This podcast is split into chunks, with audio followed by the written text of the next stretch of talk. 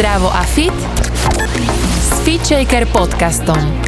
Tento podcast ti prináša virtuálne fitko FitShaker.sk, kde nájdeš stovky videí s profesionálnymi lektormi a fit inšpiráciu v podobe množstva skvelých receptov, článkov a kníh. V dnešnej časti podcastu vítam Denisku Lipovskú, ktorú ja vnímam hlavne cez to, že si bývala majsterka a Slovenska, aj majsterka Európy v Bikini Fitness, čo je obrovský úspech, o ktorom budem rada, keď nám povieš viac, ale a, si aj trénerka, alebo bývalá trénerka, to nám povedzte, že či aktuálne trénuješ, a si influencerka obľúbená na Instagrame a si mama dvoch skvelých detí, tak Dani, povedz nám, že jak toto všetko sa dá stihnúť. To je pekné, ako si ma predstavila, e, teda ďakujem za pozvanie každopádne.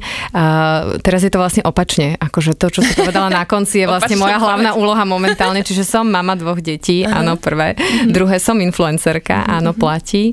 Som teda, áno, bývalá majsterka z Slovenska a Európy a teda sa mi podarila taká, taká zlatá šnúra, kedy som si povyhrávala nejaké súťaže po niekoľkých rokoch tvrdého, tvrdého odriekania a boja doslova. Tak to je už taká podľa mňa moja akože trošku história, z ktorej ešte doteraz žijem a trénerskej činnosti sa aktuálne nevenujem, lebo moje časové možnosti sú momentálne absolútne obmedzené. A do toho ešte by som pridala teda moju podnikateľskú činnosť, že sa venujem detskému centru Happy Bee, ktoré mám v Bratislave, takže tam samozrejme teda v trošku v obmedzenom režime v tejto dobe, ale snažím sa venovať teda aj tejto činnosti podnikateľskej. Aká je tvoja história cvičenia? Cvičila si od malička a čo ťa motivovalo aj do toho bikini fitness súťaže? To je také zvláštne, že áno, mala som športové detstvo, pretože som mala oca aj maminu, ktorí boli teda veľmi športovo orientovaní a viedli ma k športom rôznym od troch rokov, lyžovanie, plávanie, chodila som na krúžky a tak ďalej. Potom vlastne sa stala taká vec, že v škôlke si nás vybrala jedna trénerka gymnastická, ktorá si vybrala niekoľko dievčat, ktoré sa jej teda zdali, že by mohlo z nich niečo byť. V nich som, teda v tejto skupinke som sa objavila aj ja, tak som išla na vlastne prvé dva ročníky základnej školy som absolvovala na športovej triede, kde sme boli prioritne dievčatá, mali sme ráno tréningy, po obede tréningy, čiže tie moje prvé dva roky, akože prváčikovské, druháčikovské sa viedli vlastne v tom gymnastickom kruhu. Tá gymnastika potom pokračovala, takže ja ten športový základ z toho detstva mám celkom seriózny. A potom už prišlo také, že ma to aj možno som dostala strach, trochu už samozrejme boli aj taká tá logistika, odvoz, dovoz a tak ďalej, tak som sa potom ocitla na bežnej základnej škole tam už tá športová kariéra tak nejako akože išla pomaličky do zániku, samozrejme proste nejak tak, že ne, nepoviem s kamarátmi si vybehnúť niekde na lyže, alebo čo to stále platilo, hej, čiže takéto športom som sa venovala, ale aktívne už som potom nejak nerobila nič. Až kým som nezačala cvičiť vo fitku. Mm-hmm. Tam, tam bol aká pauza? Tam bola? Joj, tam, bolo, tam bola strašne dlhá pauza. tam bola strašne dlhá pauza. Tam bola celá stredná škola, tam bola ešte časť vlastne vysokej školy a potom som vlastne v roku 2005 spoznala môjho už terejšieho manžela, kde sme teda začali spolu randiť a chodiť a tak sme sa akože motkali a, a proste pár rokov trvalo, kým sme sa tak zabývali a už sme boli spolu a už sme sa aj zobrali a potom som začala trocha priberať. Lebo to z tej spokojnosti sme si večer natierali tie bagetky a tak sme si akože spokojne jedli a poviem, že teda hlavne, hlavne jedálniček sa mi e, dosť pokazil aj pod vplyvom teda práce, ktorú som vtedy robila. A tým pádom som teda začala na seba nabalovať taký ten akože tuk, ktorý sa ma do toho vtedy vôbec netýkal, hej, lebo som mala akože prirodzene tú postavu dobrú. No a môj muž mi raz povedal, že teda som mala pevnejší zadok, keď sme sa spoznali a to ma nahnevalo.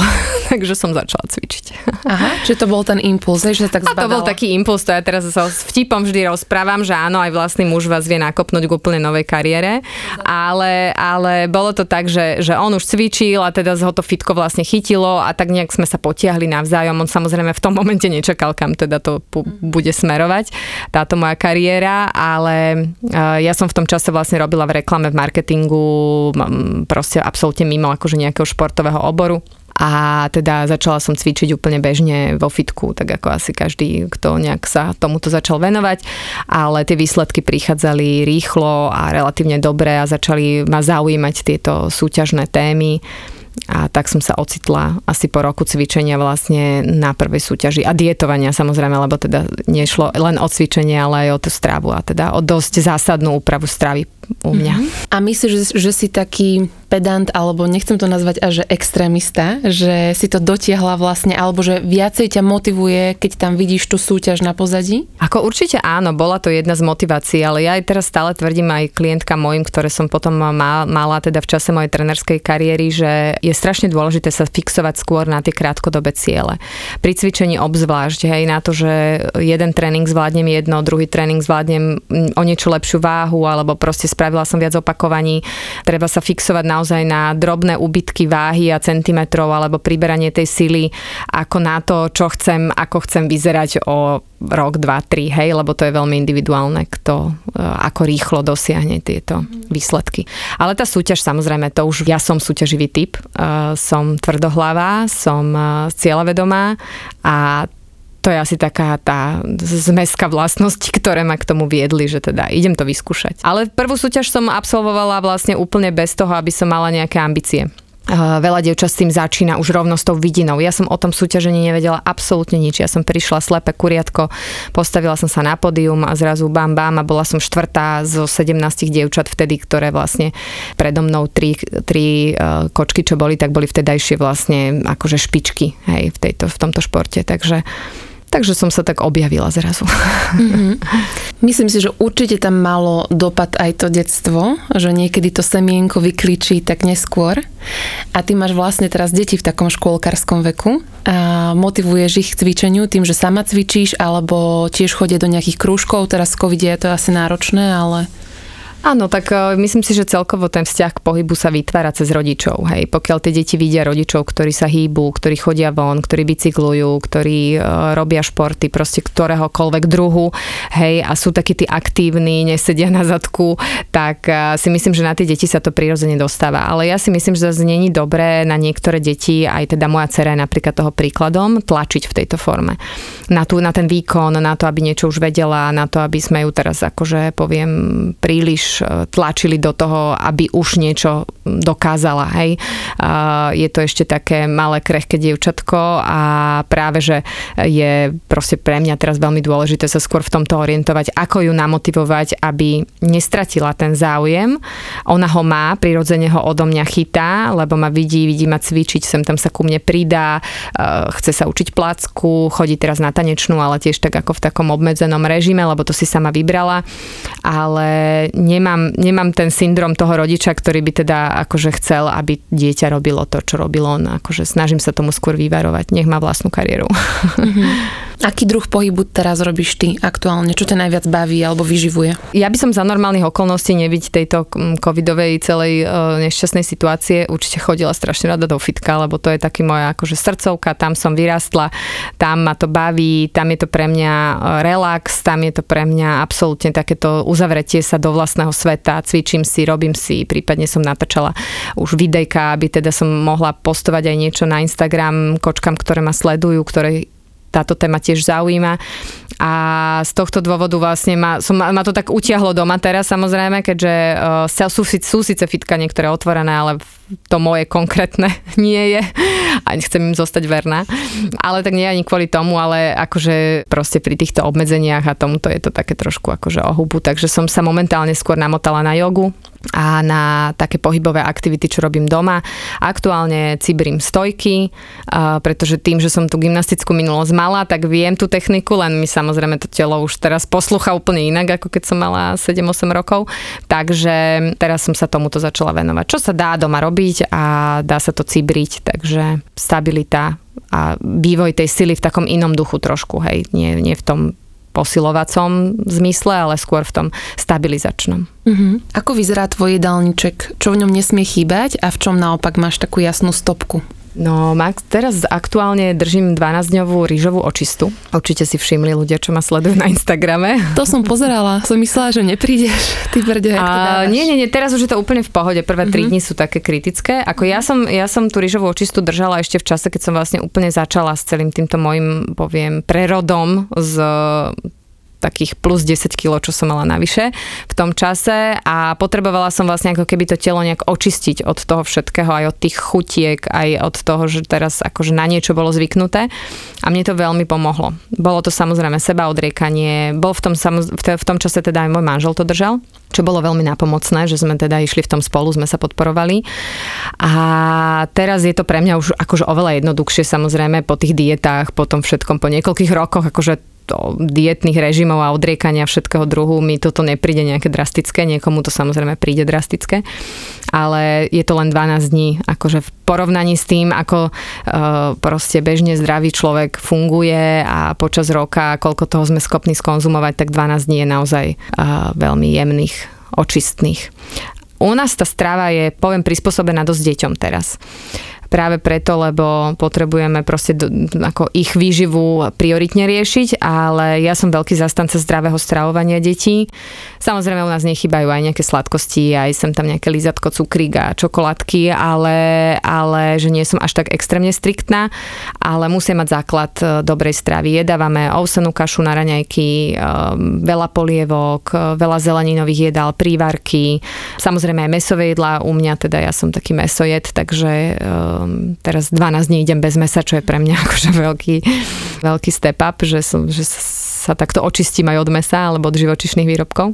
Ale snažím sa, mm, jeme menej napríklad mliečných výrobkov, jeme domáce vajíčka, um, veľmi často rýža, menej zemiaky. Čiže taká, poviem, tá fit strava v rôznych variáciách, mm-hmm. hej. Mm-hmm. Ale stále to hovorím, že pre mňa teraz momentálne akože gro, základ tej potravy sú, alebo stravy našej rodinnej sú tej polievky. To je momentálne úplne pre mňa niečo, čo si myslím, že je absolútne najúžasnejšie v zime pre deti. Proste mať ich na husté zeleninové polievky naučené, to je základ zdravia. A ešte taká stravovacia otázka. E, vlastne vo Fičejkri máme vždy e, v novom roku takúže novoročnú výzvu, kedy chudneme tie vianočné kilečka alebo proste štartujeme do novej postavy.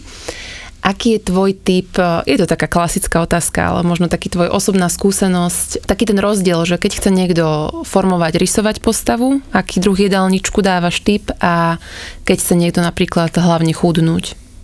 Tak je to, ono by to malo ísť ruka v ruke, hej, lebo to chudnutie, poviem mm, štýlom iba, že vyhľadujem sa a teraz chudnem tých pár kilo, tak to je absolútne akože neudržateľné, hej, v zmysle toho dlhodobého. Čiže podľa mňa by mala práve, že ísť ruka v ruke vlastne to tvarovanie tej postavy pod tým nejakým tukovým nánosom a to zhadzovanie toho tuku by malo prirodzene prebiehať počas toho obdobia. Čiže práve e, klientky, ktoré ku mne chodili a začali vlastne so silovým tréningom, dovtedy vtedy treba zbehali, chodili na nejaké jumpingy a hitka, neviem čo, hej, a proste síce tam vypotili hektolitre potu, ale v skutočnosti neschudli ani kilo, lebo proste schudli tú vodu, hej, vypotili sa tam, ale v, proste ten metabolizmus im to nenaštartovalo až tak dôsledne. A potom sa treba dostali ku mne, nastavila som im napríklad sacharidové vlny, čo boli pre mňa také asi najúčinnejšie uh, dietné režimy, ktoré sa dali aj veľmi dobre adaptovať do bežného života, hej, že neboli to žiadne extrémne extrémne veci a do toho ten silový tréning 3-4 e, krát do týždňa a fakt proste po mesiaci už naozaj viditeľné výsledky na klientkách. Samozrejme tam je najdôležitejší ten pocit. Ja som vždy hovorila babám, že proste vy sa musíte fixovať na ten pocit, ktorý z toho máte, na to, že sa proste cítite lepšie, na to, že síce vás boli celé telo a máte svalovicu, ale že po psychickej stránke ste úplne vymenené, hej, žiarite.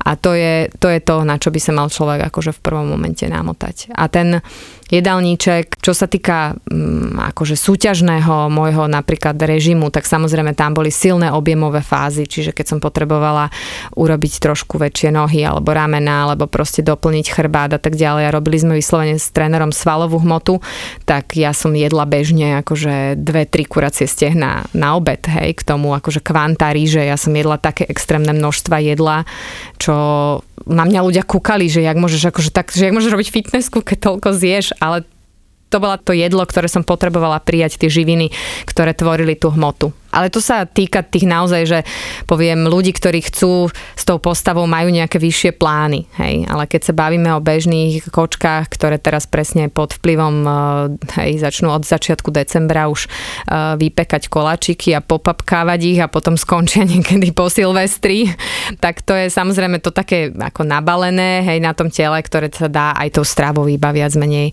očistenou od nejakých e, ne, ne, ne, neúplne zdravých vecí a proste začne sa pom- pomaly to telo zazdávať dokopy. Mm. Ale pohyb je samozrejme k tomu úplne mm. potrebný. Čiže ty si hlavne pro ten silovejší tréning, ak to dobre vnímam. A ako by si to namixovala v rámci týždňa, že silový versus kardio?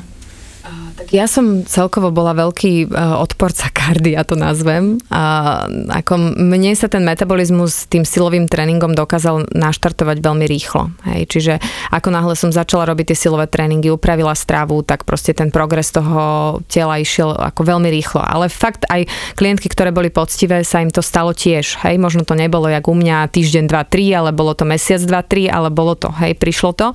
Čiže k tomu kardiu sa vrátim, že bolo to ako u mňa to teda bolo tak, že som to kardio nemusela robiť doslova, pretože by som zbytočne išla aj z tej svalovej hmoty dole. Pri klientkách s nejakými veľkými nadváhami, to znamená, keď sa bavíme naozaj o 10 plus alebo proste 15 kilové nadváhy, tam určite to kardio má opodstatnenie. Hej, možno niekedy aj tým začať ten pohyb, keď sme sa dovtedy vôbec nehybali ale na druhú stranu nič nie je horšie, ako keď niekto s 20 kilami navyše začne behať pretože má 20 kg nadváhu, to telo na to není uspôsobené a proste tie klby na to nie sú uspôsobené a už chôdza môže byť problematická pri takýchto ľuďoch a nie je to ešte behanie.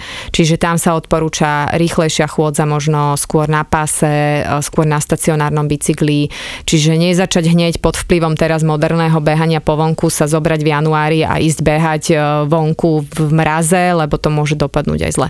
Takže preto to ja odporúčam skôr mm, začať úplne základnými cvikmi, to znamená, že naučiť sa správne a funkčne robiť drepy, výpady, jednoduché kliky v opreti, e, proste mm, nejaké príťahy, hej, kladky a tak ďalej, keď sa bavíme o fitku, ale keby sme aj doma vedeli zalternovať nejaké takéto základné cviky, tak e, si myslím, že toto je ten kľúč. Hej, kedy to telo začne pomaličky pevnieť, dostáva tú svalovú hmotu tam, kde by mala byť a potom, keď už to telo máme v nejakej forme trošku akože poviem modelované, tak sa môžeme pridať ešte do toho kardia, aby sme treba zrýchlili hej, ten uh, výdaj energetický, lebo je to vždy len o číslach, hej, je to príjem lomeno výdaj. Čiže koľko príjmem kalórií, toľko vydám. Keď som na nule, tak nechudnem, nepriberám a keď som v mínuse, alebo teda mám ten príjem menší, tak chudnem. Hej, takže to je tak by to malo fungovať pri zdravých metabolizmoch. Myslíš si, že je ideálnejší čas na cvičenie, alebo je to veľmi individuálne? V rámci dňa. Myslím si, že to je o tom, ako ľudia sú nastavení. Že sú ľudia ranní, ktorí naozaj majú, nemajú problém 5.00 otvoriť oči, e, vyskočiť z postele a byť akože fresh.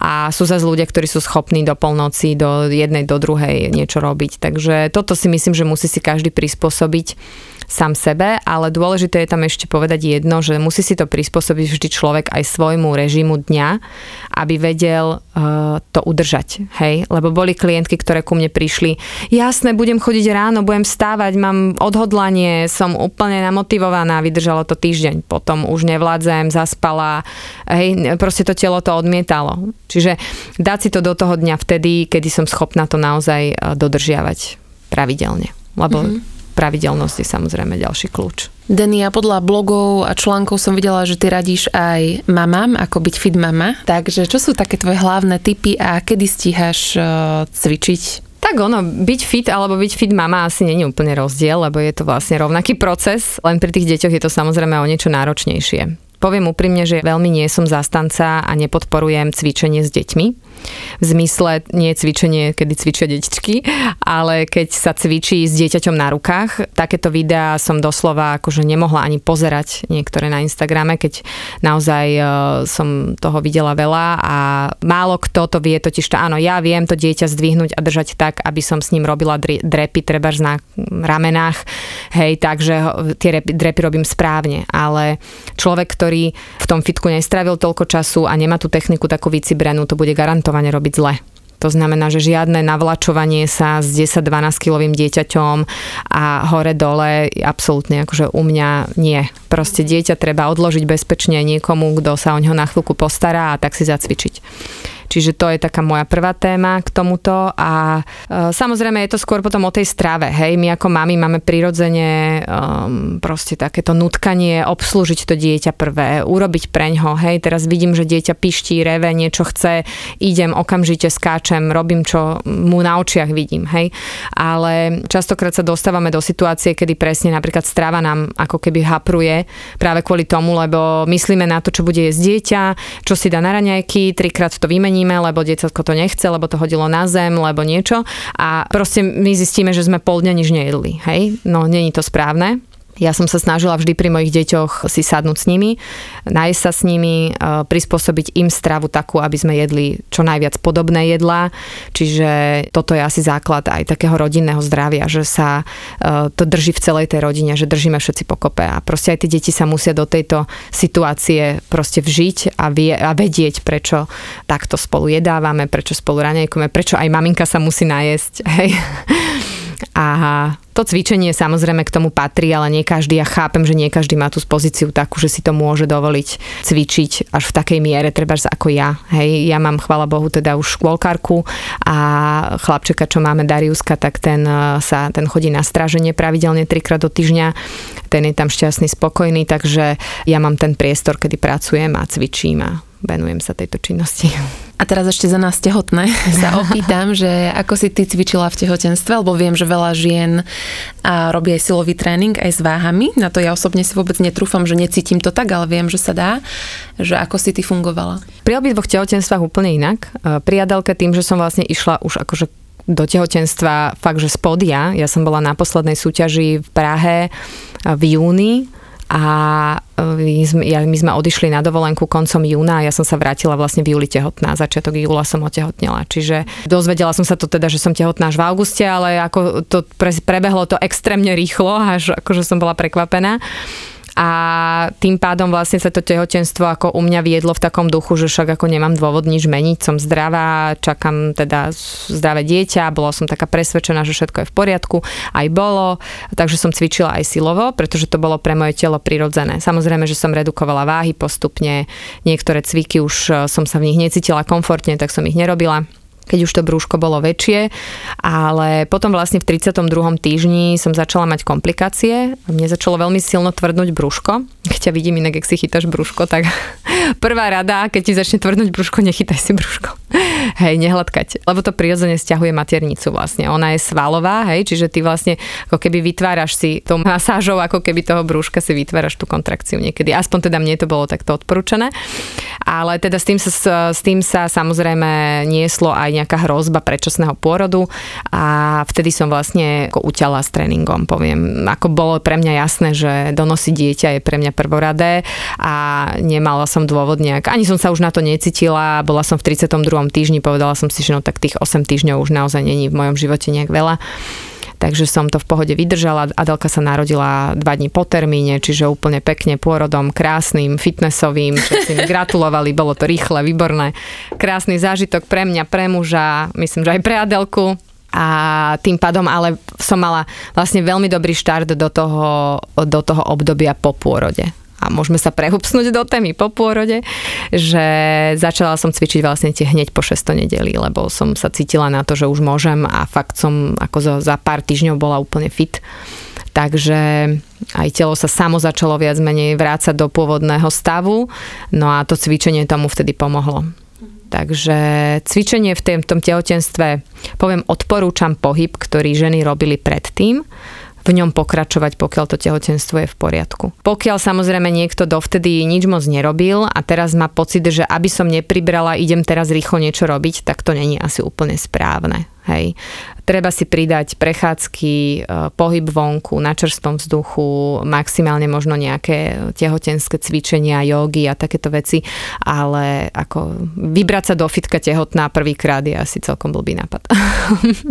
A vieš čo, ženy nám často píšu, ja mám na to svoju radu, ale teda keď si to načrtla, že či môžu začať už cvičiť v 6 nedeli, keď sa cítia dobre, Tak čo je tvoj typ, keď vravíš, že ty si až po začala? Teraz hovoríme o tom silovom tréningu, do ktorého mm-hmm. som sa vrátila. Mm-hmm. Samozrejme, že ja už som za prvé moje akože športové aktivity považovala to, koľko som sa hýbala doma. Hej, lebo niektoré ženy potrebujú v tom 6. nedeli doslova veľa odpočívať, veľa spať, ležia veľa, hej, čiže potrebujú viac toho oddychu, potrebujú sa viac regenerovať vtedy, je, vtedy sa odporúča naozaj ako potom 6 nedeli skôr začať tým chodením vonku, jasné, ide sa s tým bábetkom na prechádzku, chodí sa kočikovať a tak ďalej, vybrať si nejakú väčšiu trasu, trebárs, hej, kde sa človek trochu viacej rozhýbe ale uh, u mňa toto prišlo už pomaly druhý týždeň po porode, že sme boli vonku, že sme boli akože už absolútne aktívni, čiže som si mohla dovoliť potom 6 nedeli už na, nasadnúť akože na druhý vlak, hej, a ísť teda rovno do toho fitka a začať tam cvičiť.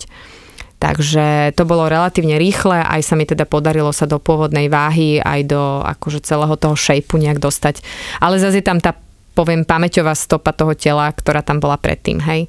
Samozrejme, že to už sa mi napríklad nezopakovalo úplne pri Dariuskovi, lebo som ho čakala vlastne, medzi nimi je 3,5 roka rozdiel, čiže Adelka mala niečo cez 3 roky, keď vlastne som ho čakala a tým pádom vlastne ehm, ja som mala ešte teda tú situáciu o to skomplikovanú, lebo mi v roku 2018 zomierali rodičia obidvaja, mama bola vážne chorá, otec bol už ležiaci pacient, čiže sme to mali ešte o to akože komplikovanejšie a náročnejšie. V podstate celé moje tehotenstvo sa viedlo v tomto duchu aj teda moji rodičia zomreli v tom roku, kedy sa Dariusko narodil, ani sa ho nedožili, ale vtedy som proste chcela len prežiť. Hej, vtedy nebola pre mňa téma cvičenie ani nejaký e, pohyb navyše absolútne. Bola som rada, že donosím e, zdravé dieťa, že sa proste na tú situáciu e, budem jedného dňa vedieť pozrieť inak, takže Myslím, že mi Dariusko v brúšku hodne pomohol v tom, aby som to prežila. Takže narodil sa v oktobri tiež pekným porodom, tiež relatívne rýchlo a všetko bolo také na poriadku ale po ňom som teda mala jednu komplikáciu, ktorá ma trošku brzdila v cvičení.